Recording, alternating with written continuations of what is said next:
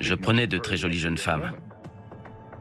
Vous savez de quoi on parlait presque toujours quand on roulait De ce type qui faisait ces choses horribles. Et au moment où elles commençaient à en parler, sans qu'elles le sachent, elles avaient gagné un tour gratuit avec lui. Vous avez le droit de garder le silence. Tout ce que vous direz pourra et sera utilisé contre vous devant un tribunal. Comprenez-vous vos droits? Oui, monsieur. Pourriez-vous nous dire les noms des filles en question et ce que vous avez fait d'elles? Ça va prendre un moment. Nous n'avions pas de scène de crime, donc aucune preuve à étudier. Il n'y a pas de motif apparent, aucun lien entre les victimes. Ces meurtres sont insensés, injustifiés. Coucou. Dans la nuit du 23 avril 1973, le commissariat de Santa Cruz, petite municipalité sur la côte californienne, reçoit un appel. Au bout du fil, un homme hystérique explique qu'il n'en peut plus, que depuis le début des années 70, il a pris la vie de six adolescentes et qu'il y a quelques heures, il a tué sa mère. Cet homme, il s'appelle Ed Kemper. Et si son nom vous dit quelque chose aujourd'hui, c'est parce qu'il est l'un des tueurs en série les plus macabres que l'Amérique ait connu. Bienvenue pour une nouvelle HVF.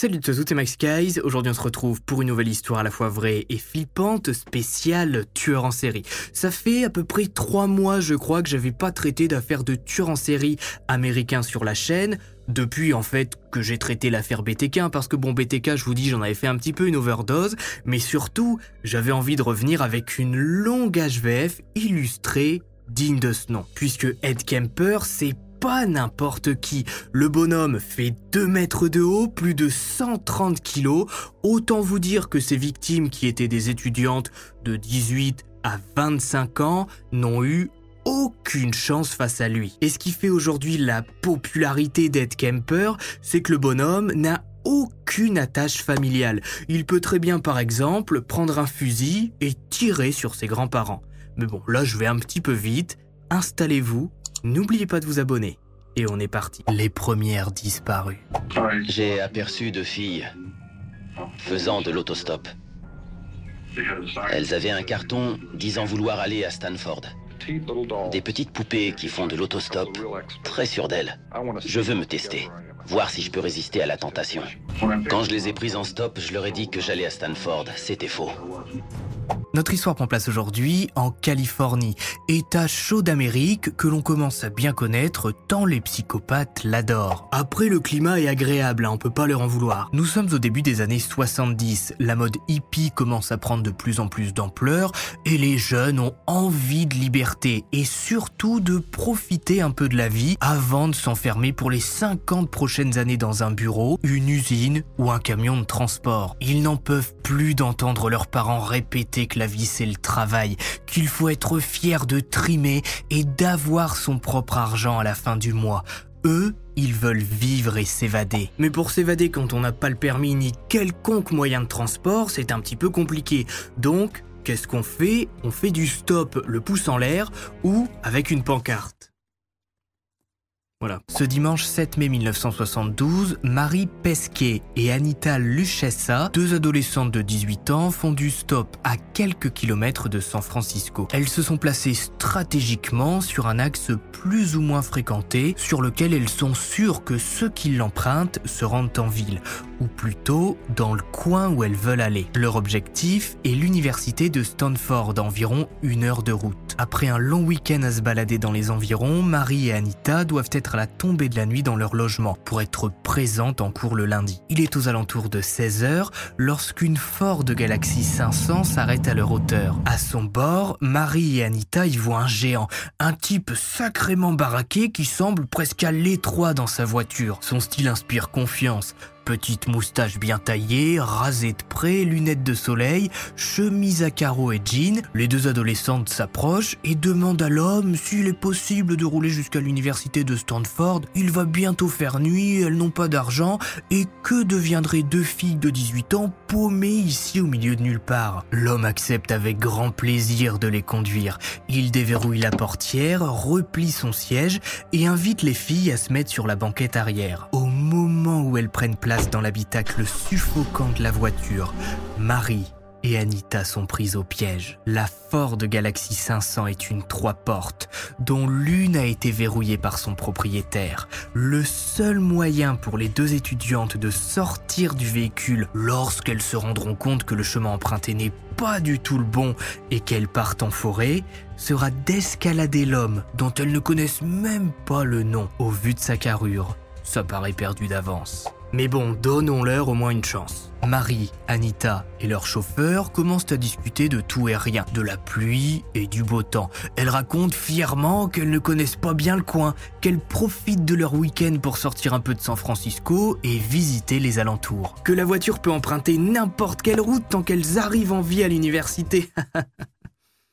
bien sûr, en disant ça, les deux adolescentes n'ont aucune idée de qui elles ont affaire. Un homme malade qui cache sous son siège un pistolet 9 mm. Dans sa boîte, des menottes, des sacs plastiques, des cordes. L'homme qui les a pris en stop est Ted Kemper. Mais ça, vous l'avez deviné. Marie et Anita vont être dans quelques minutes les premières victimes d'une liste bien trop longue. Alors que Kemper s'engage dans un chemin boisé, les filles réagissent. Excusez-moi, vous nous emmenez où? Kemper ne répond pas. Il passe la main sous son siège et montre son arme. Après quelques mètres en forêt, la voiture s'arrête. Pas de panique, je vais enfermer l'une d'entre vous dans le coffre.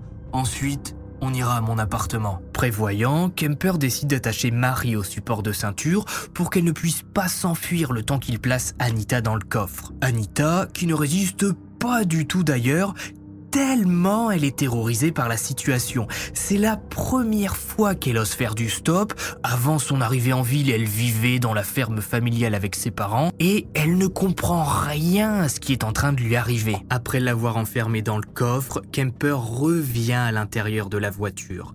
Ce qui va suivre n'est autre qu'un véritable bain de sang. Menottée, Marie est forcée de s'allonger sur le ventre toujours sur la banquette arrière. De là, Kemper, avec ses 2 mètres et ses 130 kilos, va rapidement l'immobiliser et lui passer un sac plastique autour de la tête.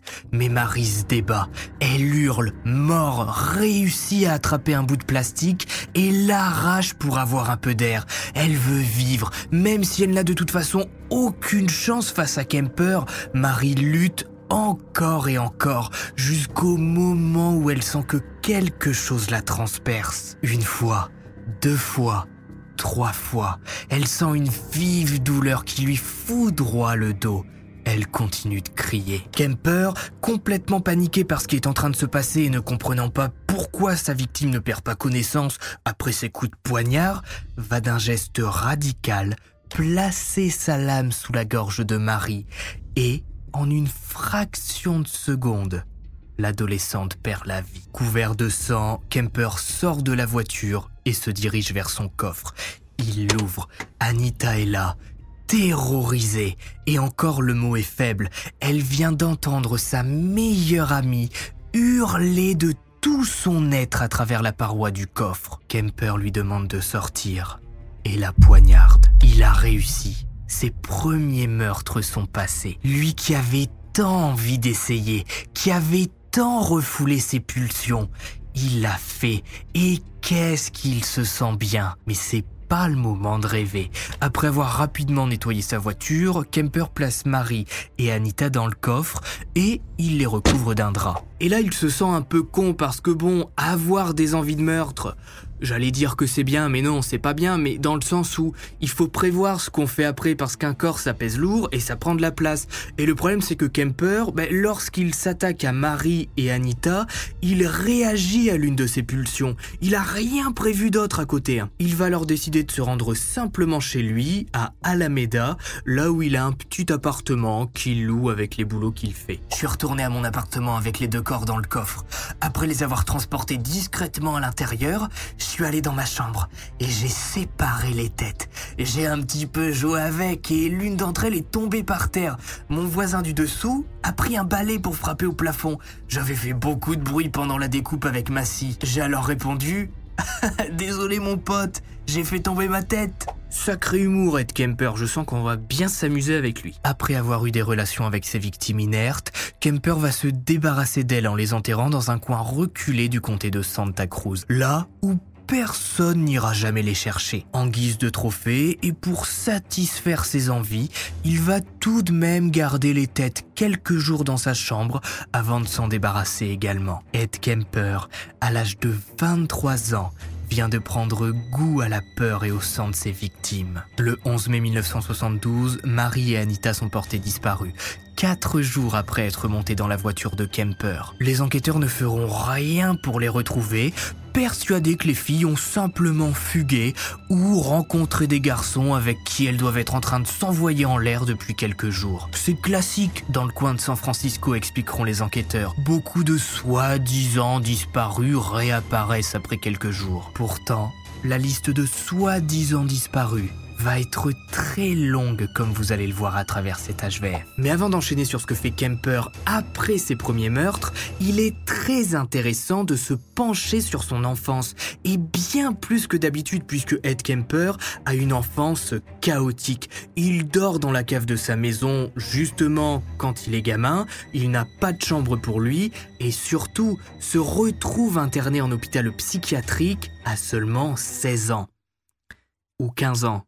De toute façon, 15-16 ans, ça change pas grand-chose. Hein. Voyons ça. La naissance d'un monstre. Ed Kemper, de son vrai nom Edmund Emil Kemper, né le 18 décembre 1948 à Burbank, en Californie. Fils d'Edmund Kemper Sr. et de Clarnell Kemper, il est le deuxième enfant du couple qui ont eu précédemment Suzanne, 6 ans. Viendra ensuite Aline, en 1951. D'après les dires de Kemper, ses parents ne s'aiment pas. Ils n'ont pas du tout la même vision de la vie et Clarnell traite son fils comme une fille et ne croit jamais un mot de ce qu'il dit. À chaque fois qu'une connerie est faite dans la maison, Suzanne et Aline se lie contre Kemper qui prend des raclés. En 1957, le couple divorce et Clarnell obtient la garde des enfants. Pour se venger de son ex-mari et pour favoriser ses filles qu'elle aime tant, elle va demander à Kemper de laisser sa chambre à l'une de ses sœurs pour que Suzanne et Aline puissent chacune avoir la leur. Mais dans ce cas, notre Ed Kemper qui a 9 ans maintenant, où est-ce qu'on le met alors qu'il a plus de chambre? Eh bien, dans l'une des seules pièce non habitée de la maison, la cave. J'avais l'impression que le diable y vivait. Il y avait un énorme fourneau de chauffage central avec des radiateurs et une tuyauterie qui faisait beaucoup de bruit. La nuit venue, mes sœurs et ma mère montaient au premier étage où elles avaient leur chambre. Moi, je dormais dans la cave. J'allais en enfer alors qu'elles montaient au paradis. Quand je me plaignais, parfois en larmes, je recevais une paire de claques. Ma mère me disait Mais qu'est-ce qui cloche avec toi? T'es vraiment une poule mouillée Ces nuits dans la cave vont durer plusieurs longs mois avant que le père de Kemper, lors d'une visite pour voir ses enfants, se rende compte de la situation. Il va menacer Clarnell de porter plainte si elle ne rendait pas à son fils sa chambre. Par peur d'avoir des ennuis, Clarnell fera remonter Kemper qui récupérera son lit. Faut savoir que la mère de Kemper est très stricte avec lui pour une raison, et pas une bonne raison, attention. En fait, bah, dans la famille proche de Kemper, il y a un cousin qui est devenu homo. Et bah, Clarnell, la mère de Kemper, s'est persuadée que si elle n'élevait pas son fils à la dure, en lui mettant des gifles, en le faisant dormir dans la cave, en l'insultant et en le dénigrant, lui aussi allait commencer à s'intéresser aux hommes. Oh, vous savez, vu les mentalités de certains aujourd'hui au 21e siècle, ce genre de mentalité venant des années 50-60, c'est pas vraiment un truc qui me choque.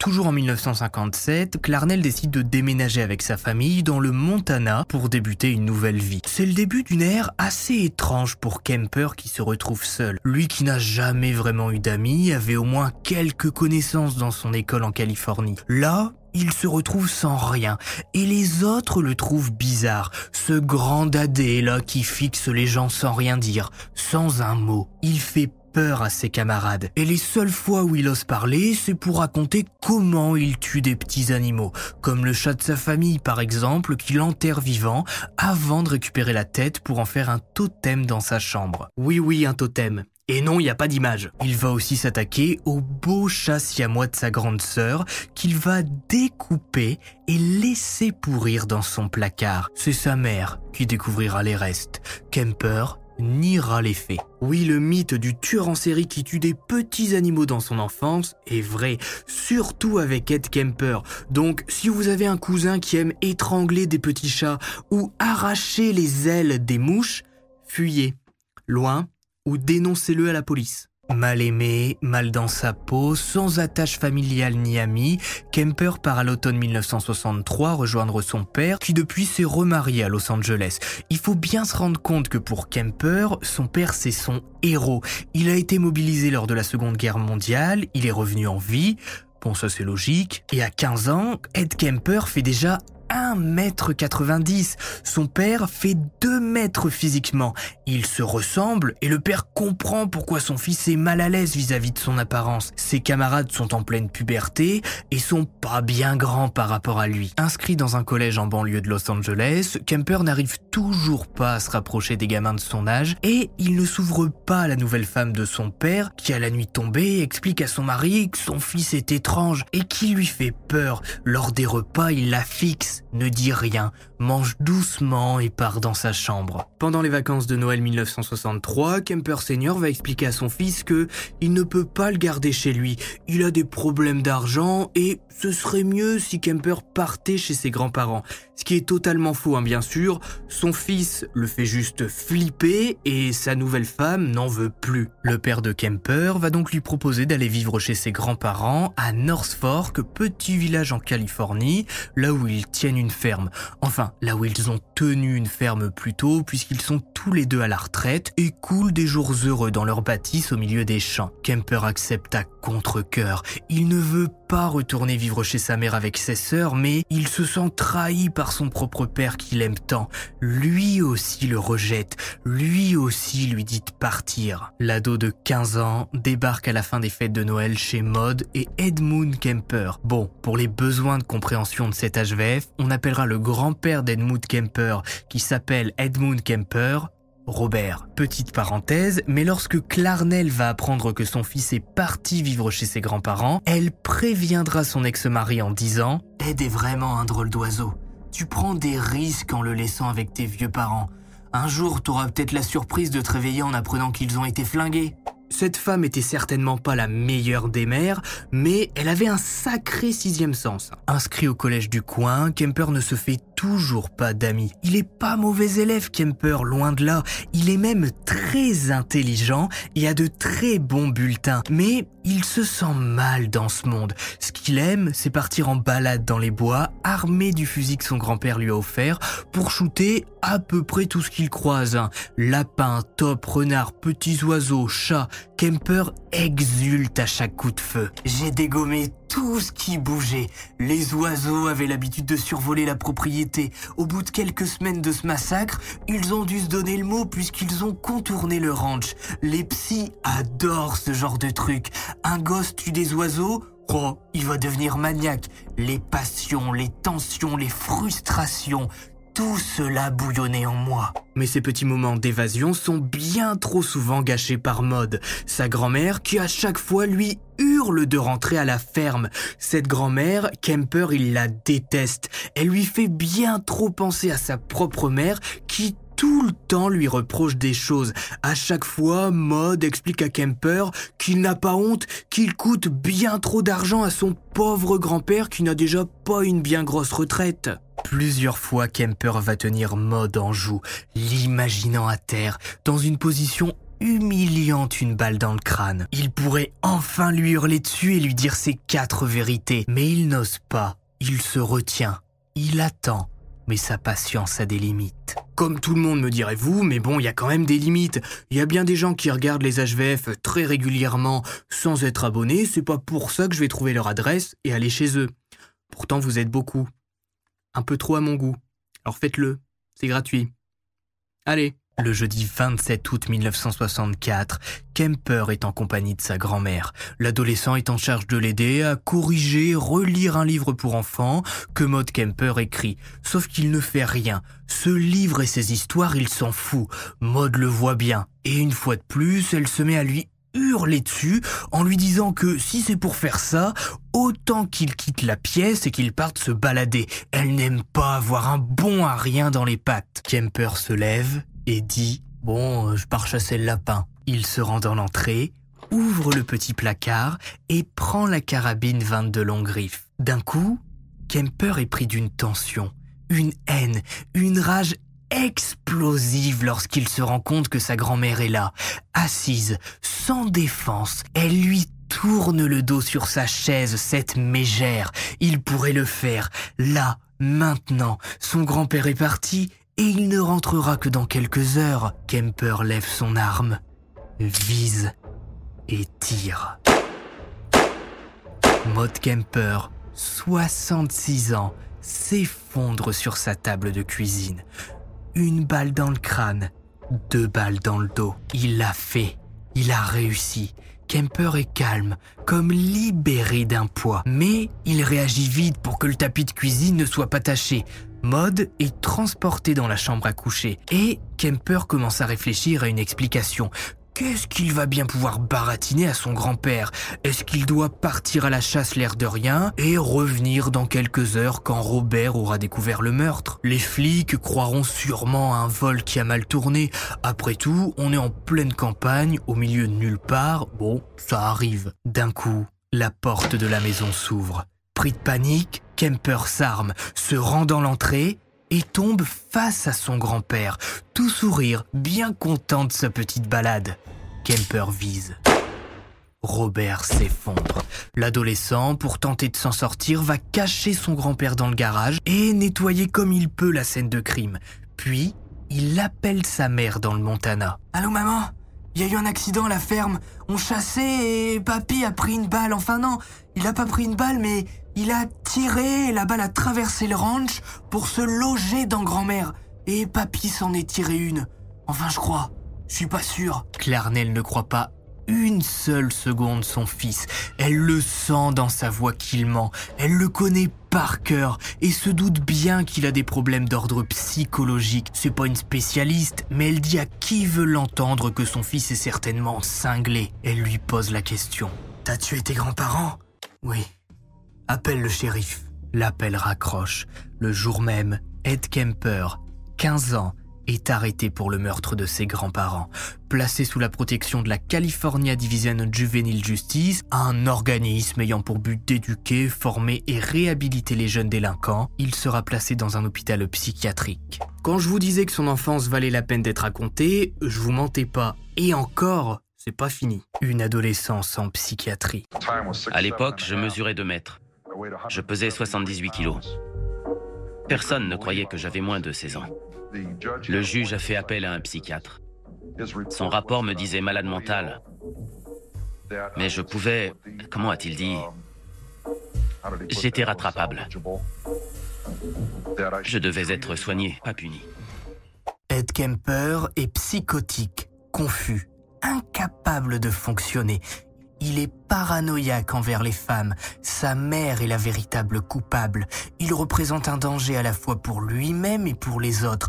Il faudra certainement beaucoup de temps pour le guérir, déclara l'un des premiers experts qui l'analyse à 15 ans. Le 6 décembre 1964, Ed Kemper est admis au California State Hospital d'Astacadero qui soigne des centaines de malades, comprenant toutes les pathologies psychiatriques. Certains ont tué, comme Kemper, d'autres ont agressé des femmes. Ce séjour en hôpital qui va durer plusieurs années ne va pas du tout soigner Ed Kemper. Bien au contraire, à 15 ans, il se retrouve entouré de tous ces hommes malades comme lui qui ont des pulsions. Au fil du temps, il se fait des amis qui lui expliquent comment fonctionnent les psychiatres, ce qu'il faut répondre à certaines questions pour avoir le droit de sortir de temps en temps le week-end. Pendant les thérapies de groupe dans lesquelles chacun doit raconter ses crimes, il se rend compte que les hommes qui se sont fait prendre après avoir agressé des femmes se sont tous fait arrêter pour une seule raison précise. Ils ont laissé leur victime en vie. Kemper se le jure. À sa sortie, s'il vient attaquer des femmes, il ne laissera personne en vie, puisque ce qu'il a ressenti en tirant sur sa grand-mère, jamais il ne l'avait expérimenté avant. Une espèce de sensation de bonheur, une explosion en lui. Kemper va passer 5 ans et demi en hôpital psychiatrique, à suivre des cours, travailler à la laverie, participer à des groupes de parole, aller à la messe. Il a une vie stricte dans un climat très conservateur. On lui apprend que les États-Unis sont les plus forts, qu'il faut respecter l'autorité, être droit dans ses bottes, trouver un emploi stable, ne pas se droguer. Kemper adhère à tout ça puisqu'on lui explique gentiment, pas comme sa mère ni sa grand-mère qui passaient leur temps à lui hurler des ordres sans aucune explication derrière, si ce n'est celle qu'il était un gamin et que de toute façon, un gamin ça obéit. En 1969, Kemper est jugé apte à sortir. Il a 21 ans et aime l'autorité. Les experts psychiatriques, dans leur rapport final, vont expliquer encore et encore à l'organisme chargé de s'occuper de la liberté de Kemper qu'il ne doit surtout pas être remis entre les mains de sa mère. C'est elle qui le brusque et qui le rend dingue. Eh bien, devinez chez qui Kemper va être envoyé à sa sortie d'hôpital psychiatrique Chez sa mère. Ça valait bien la peine de faire 5 ans d'hôpital pour au final retourner au même point tout le mental que s'était forgé Kemper s'écroule dès la première dispute, lorsque sa mère le traite de poids lourd, qu'elle lui dit qu'à cause de lui, elle ne pourra jamais se remarier et retrouver un mari pour subvenir à ses besoins. Qui voudrait d'une dame comme elle, avec un monstre qui sort d'hôpital psychiatrique après avoir tué ses grands-parents à coups de carabine?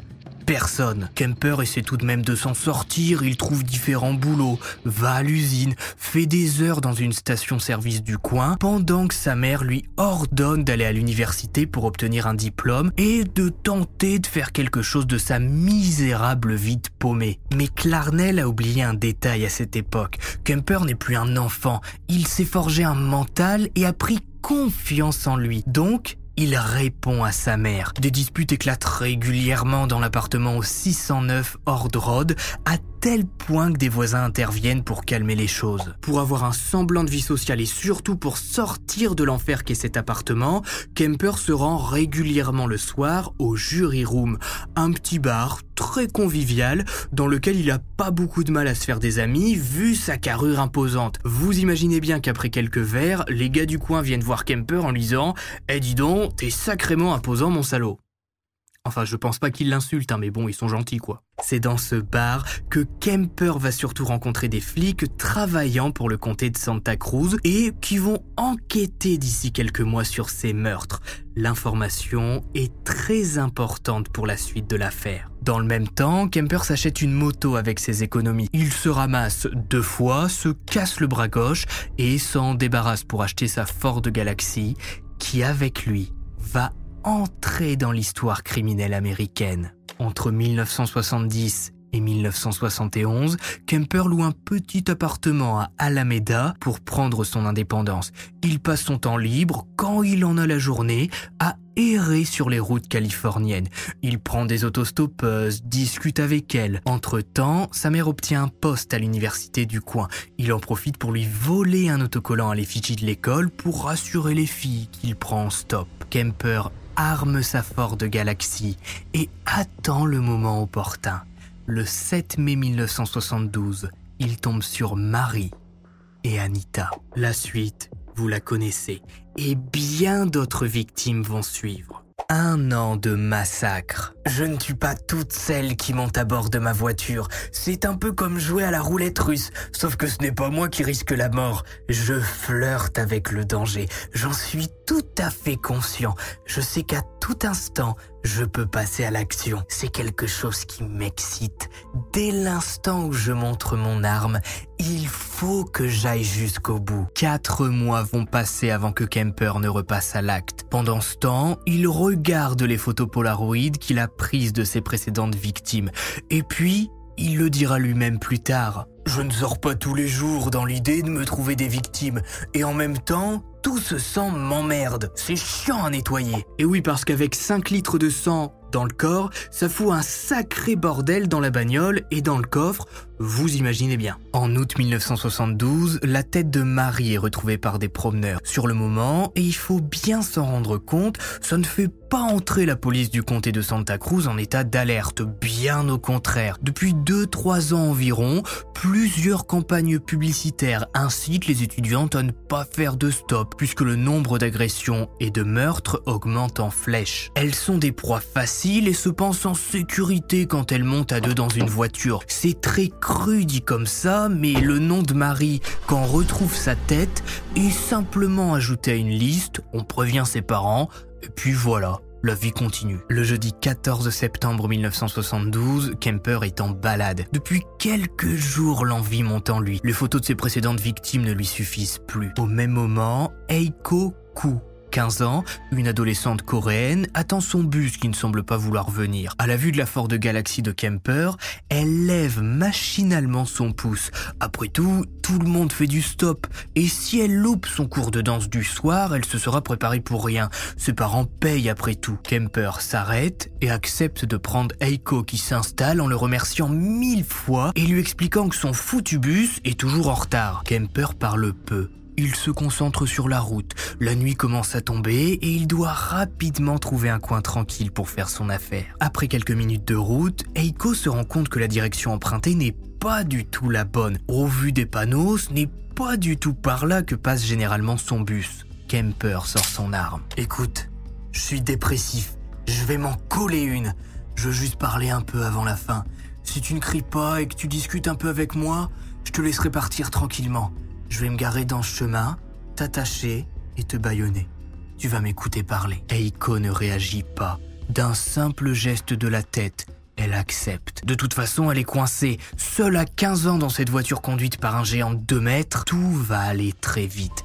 Kemper se gare, prend ses cordes et les enroule autour d'Eiko. Bâillonnée, elle n'a plus que son nez pour respirer. Kemper lui pince, mais Eiko se débat avant de perdre connaissance, puis de revenir à elle.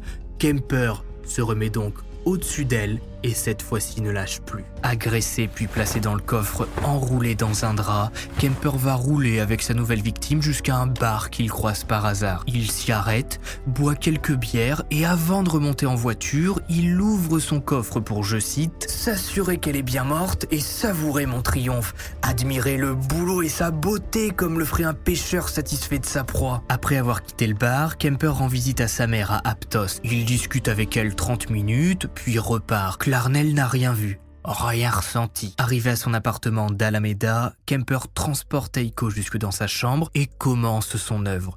Il découpe et a envie de tenter de nouvelles choses.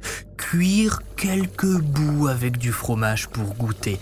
Non pas qu'il ait un penchant cannibale, mais il veut essayer. Voir ce que ça fait et aussi repousser ses limites. Pour la première fois de sa vie ce soir-là, Kemper mange de la viande humaine. Dans les jours qui suivent, il se débarrasse des restes dans les zones boisées alentour, mais garde la tête qu'il place dans le coffre comme un trophée. Et attention, accrochez-vous pour cette partie, puisque Kemper, le samedi 16 septembre, va rendre visite à deux psychiatres pour demander l'effacement de son casier judiciaire. Les psychiatres déclarent si j'avais ignoré le passé de cet homme, je dirais que je me trouve face à un jeune homme intelligent, équilibré et qui ne manque pas d'esprit d'initiative. D'un point de vue psychiatrique, Ed Kemper ne présente aucun danger pour lui-même ou la société. Au moment où les psychiatres signent le papier à transmettre au tribunal, dans le coffre de la voiture de Kemper qui est garée sur le parking du cabinet, repose la tête d'Eiko. On peut quand même faire difficilement moins réadaptable qu'Ed Kemper. Les médias ont fait tout un fromage sur ces histoires de têtes coupées que je baladais avec moi dans le coffre de ma voiture. Oh, Ça m'est arrivé une fois. Et même si j'avais voulu, ce n'était pas possible. Vous savez pourquoi? Il faisait pas loin de 40 degrés dans la vallée. Une véritable fournaise. Et ma voiture n'est pas climatisée. Je vais pas rouler avec une tête qui va empester. Ce jour-là, je l'ai emporté parce que le propriétaire de mon appartement est une fouille merde qui aime se pointer chez moi quand je suis pas là. On imagine bien sûr facilement la tronche de la propriétaire en entrant dans l'appartement et en découvrant une tête exposée sur la salle à manger.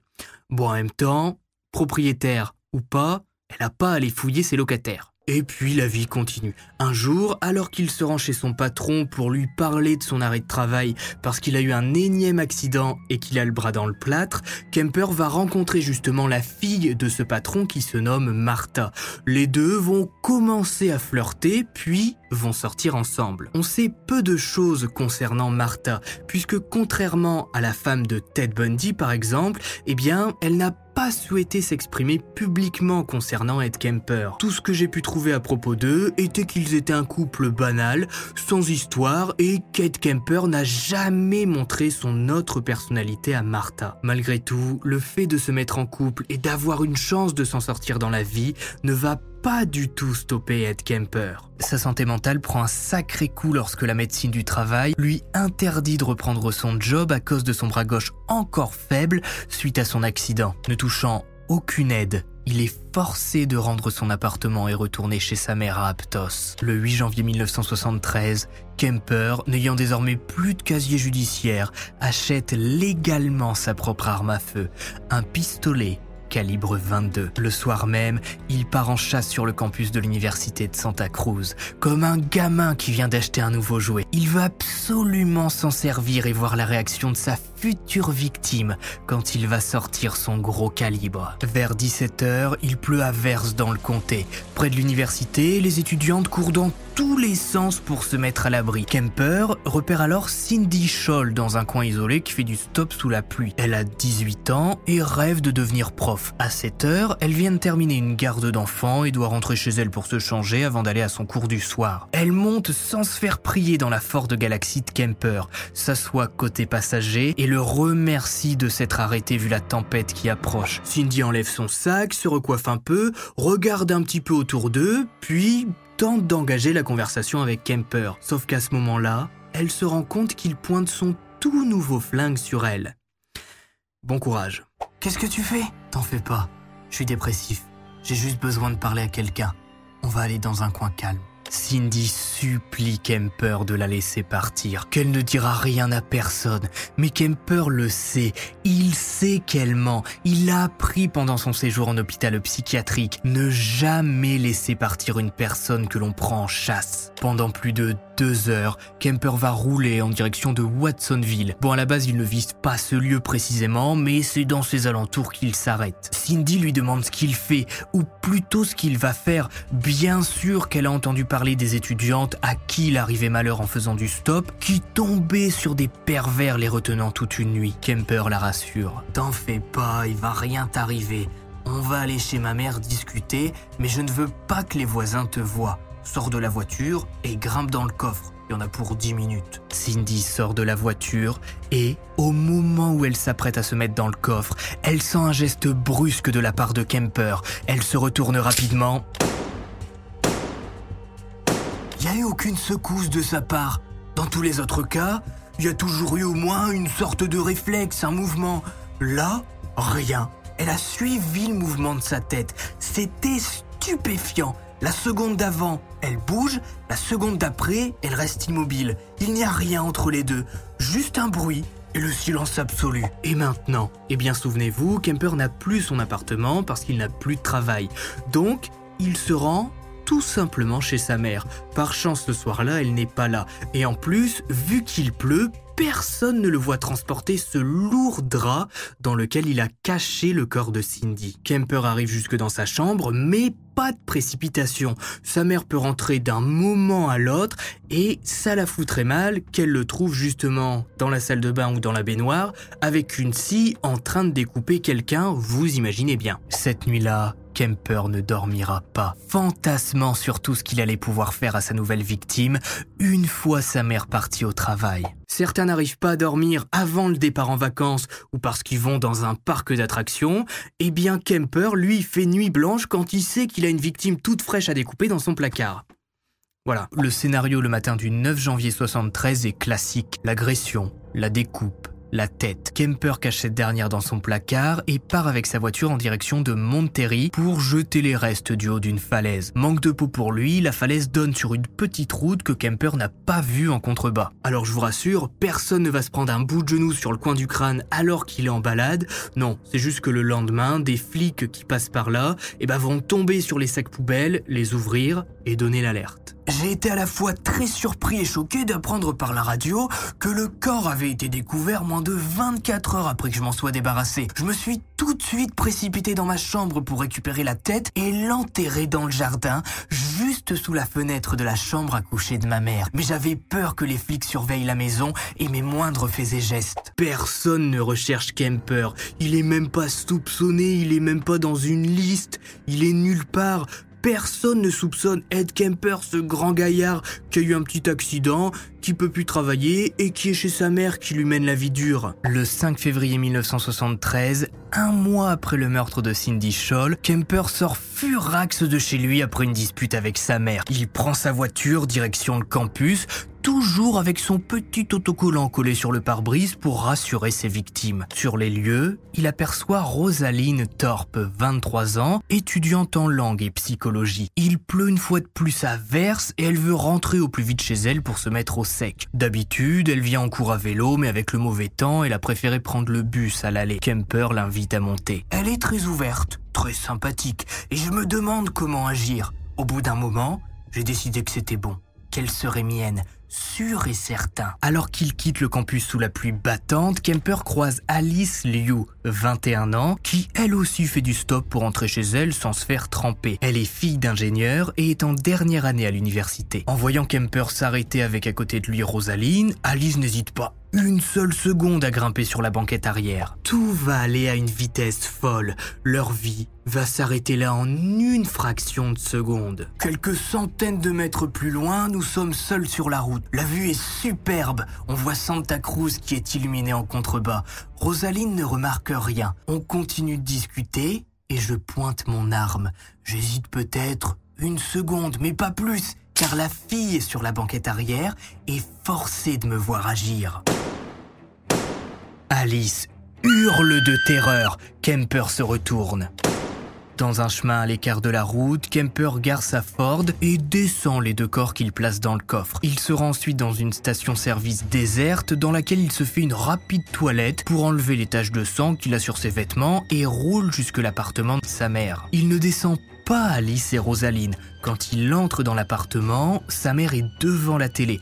Il lui dit qu'il sort s'acheter des cigarettes. Personne ne va rien voir.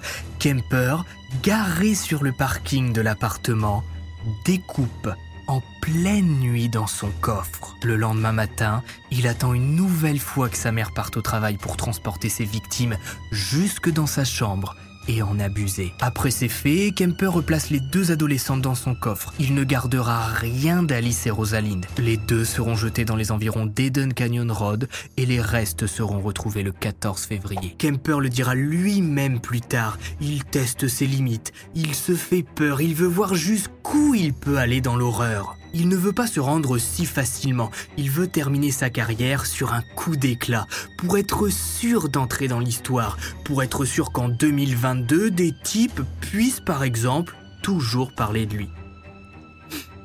Je voulais faire une démonstration aux autorités de Santa Cruz, leur prouver que je ne plaisantais pas, qu'ils avaient vraiment affaire à un monstre. J'avais envie de détruire tous mes voisins, une douzaine de familles. Mon attaque aurait été lente, méthodique, silencieuse, je savais que je pouvais le faire.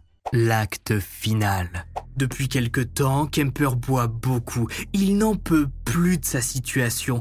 Il a de moins en moins d'argent, ne travaille plus et coincé chez sa mère qui lui bourre le crâne, qui l'insulte, qui le traite de raté. Sa relation avec Martha va de plus en plus mal. Il la voit de moins en moins et Kemper, un jour, va décider de changer sa vie. Il veut prouver au monde qu'il n'est pas un raté, qu'il peut prendre des décisions et qu'il peut devenir une star, que des gens peuvent parler de lui et s'intéresser à lui. Bah, je peux vous dire que ça va pas louper. Hein. Le soir du 20 au 21 avril 1973, Kemper est complètement torché. Il est en pleine crise. Il ressasse son enfance misérable. Sa mère qui l'a foutu dans une cave. Son père qui a foutu le camp puis qui l'a abandonné dans la ferme de ses grands-parents. Kemper le sait et il se le dit. Tant que sa mère vivra, des femmes continueront de mourir. Vers 4 heures du matin, il sort de sa chambre, marteau en main pour entrer dans la chambre de sa mère qui dort comme une pierre. Elle n'entend rien et ne se réveillera plus jamais. Kemper lève son bras et là-bas sur le crâne de sa mère qui se fracasse. Kemper suit son plan habituel et on en vient à l'anecdote qui a fait entrer Ed Kemper dans l'histoire, puisque le fait qu'il s'attaque à des étudiantes, c'est pas quelque chose de choquant pour l'époque, surtout sur la côte ouest, dans le sens où si Kemper n'avait fait que ça, il n'aurait pas aujourd'hui cette réputation de tueur en série et d'homme complètement fou, capable de s'attaquer carrément à ses proches. Ce qui va faire les gros titres de la presse, c'est que Kemper va poser la tête de sa mère sur la cheminée et va la cibler pour jouer aux fléchettes. Il l'utilisera également pour se satisfaire, ce qu'il niera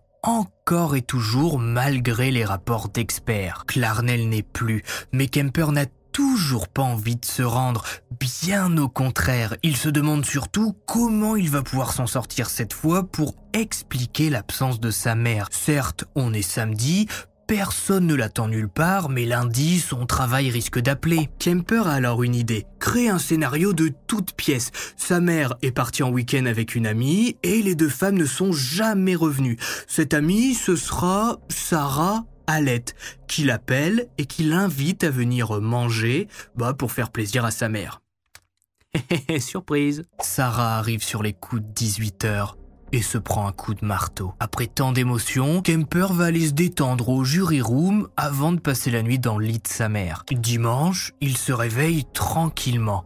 L'odeur de mort s'est répandue dans l'appartement. Kemper décide alors de cacher sa mère et Sarah son amie dans le placard avant de prendre la route. C'est à ce moment précis qu'Ed Kemper entre dans sa phase finale et qu'il s'apprête à écrire la fin de son histoire. Kemper, au volant de sa voiture, se persuade d'être en cavale. Il est sûrement recherché, des flics vont débarquer d'un moment à l'autre, peut-être même qu'un hélico va le poursuivre comme dans les films. Il est en pleine crise de parano. Les heures passent. Il s'arrête un peu, uniquement pour acheter des comprimés au café.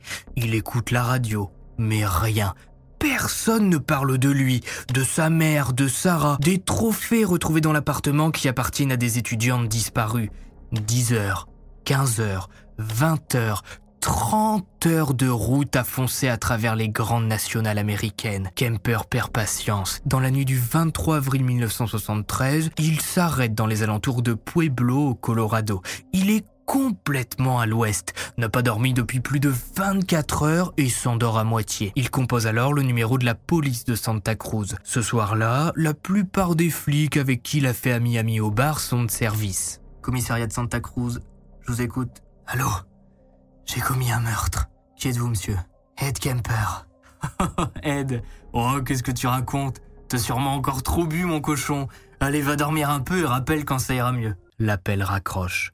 Kemper somnole un peu, attend quelques dizaines de minutes et rappelle. Commissariat de Santa Cruz, je vous écoute C'est Ed Kemper. J'ai commis plusieurs meurtres.